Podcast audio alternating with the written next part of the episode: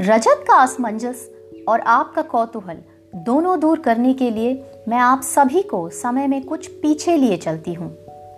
वर्षों पहले दिवाली की एक रात यह हवेली जगमगा रही थी।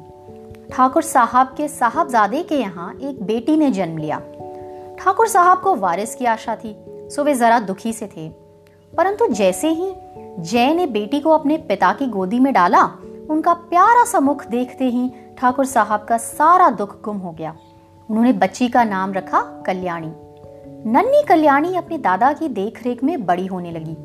उसके कदम पड़ते ही हवेली जैसे सच सी गई।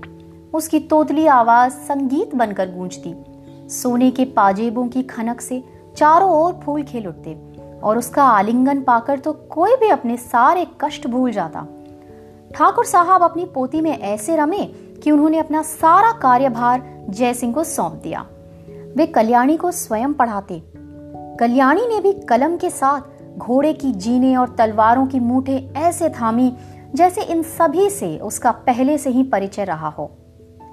उसके मुख पर ठाकुरों का तेज था और हृदय में अथाह ममता।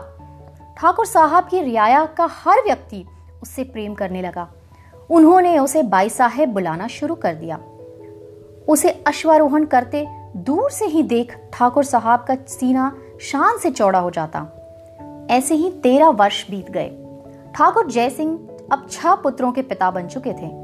पुत्रों के उन्माद में वे जैसे बेटी को भुलाए बैठे थे। इसी बीच बड़े ठाकुर साहब का देहांत हो गया। दादा की मृत्यु के पश्चात कल्याणी ने उनका स्थान अपने पिता को देना चाहा, पर पिता उसे वह दुलार नहीं दे पाए जो उसे दादा से मिलता था। वह अकेला महसूस करती तो अपनी रियाया के साथ समय बिताती। पंद्रह वर्ष की बाई साहेब का सम्मान बढ़ता ही जा रहा था। वे होनहार और बुद्धिमान तो थी ही। उनके व्यक्तित्व में उनके पूर्वजों की झलक भी मिलती थी। बाई साहेब की एक अपनी पहचान बन रही थी। उन्होंने उस छोटी सी आयु में जन कल्याण की समझ बना ली थी और वे संसाधनों का प्रयोग करना भी भली भांति जानती थी।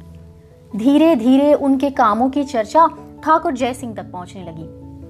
पुत्री की उपलब्धियों पर गर्व करने के बजाय उन्हें भय ने घेर लिया। वे महेंद्र के लिए यह सब सुनना चाहते थे और कल्याणी उन्हें अब अपने बेटों के भविष्य के लिए खतरा लगने लगी थी। महेंद्र कल्याणी से केवल एक वर्ष छोटे थे, पर जय सिंह को ज्ञात था कि वह बहन की समझ और प्रतिभा के आसपास भी नहीं थे। उनके वश में होता तो वह बेटी को कभी इतनी छूट ना देते। कल्याणी में निर्णय लेने की असीम क्षमता दिखाई देती थी और यही उन्हें अपना अपमान लगती। सो उन्होंने उसके जीवन के सबसे महत्वपूर्ण निर्णय पर अपना अधिकार किया और आनंद फानन उसका रिश्ता ग्वालियर में एक जागीरदार के बेटे से तय कर दिया। कल्याणी ने बड़ी मिन्नतें की। उसने अपने पिता से अपने सपने साझा किए, पर धीरे वह समझ गई कि जयसिंह केवल अपने पुत्रों के पिता थे, उसके नहीं। केवल जन्म दे देने से कोई पिता नहीं होता, और जो पिता ही नहीं, वह उसके स्वप्न को कैसे समझता? बड़े भारी मन से प्रजा ने अपनी बाई साहब को विदा किया। जय सिंह ने चैन की सांस ली। अब महेंद्र और उसके अहम दोनों के रास्ते में कोई न था। कल्याणी की विदाई के साथ साथ हवेली की शान शौकत भी विदा हो गई। जय सिंह के बेटों को यह लगता कि उनका जन्म एक बड़े ही समृद्ध व सशक्त परिवार में हुआ है। अतः उन्हें श्रम करने की तो ज़रूरत ही नहीं थी। पर कोई पेड़ यदि कितना भी विशाल हो, उसे पानी ना मिले तो एक दिन सूख ही जाता है।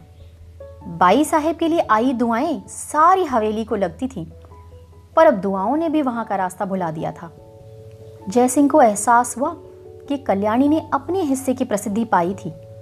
बेटी का तेज उन्हें शत्रु सा लगा। अपनी ही बेटी से भयभीत हो गए थे वे।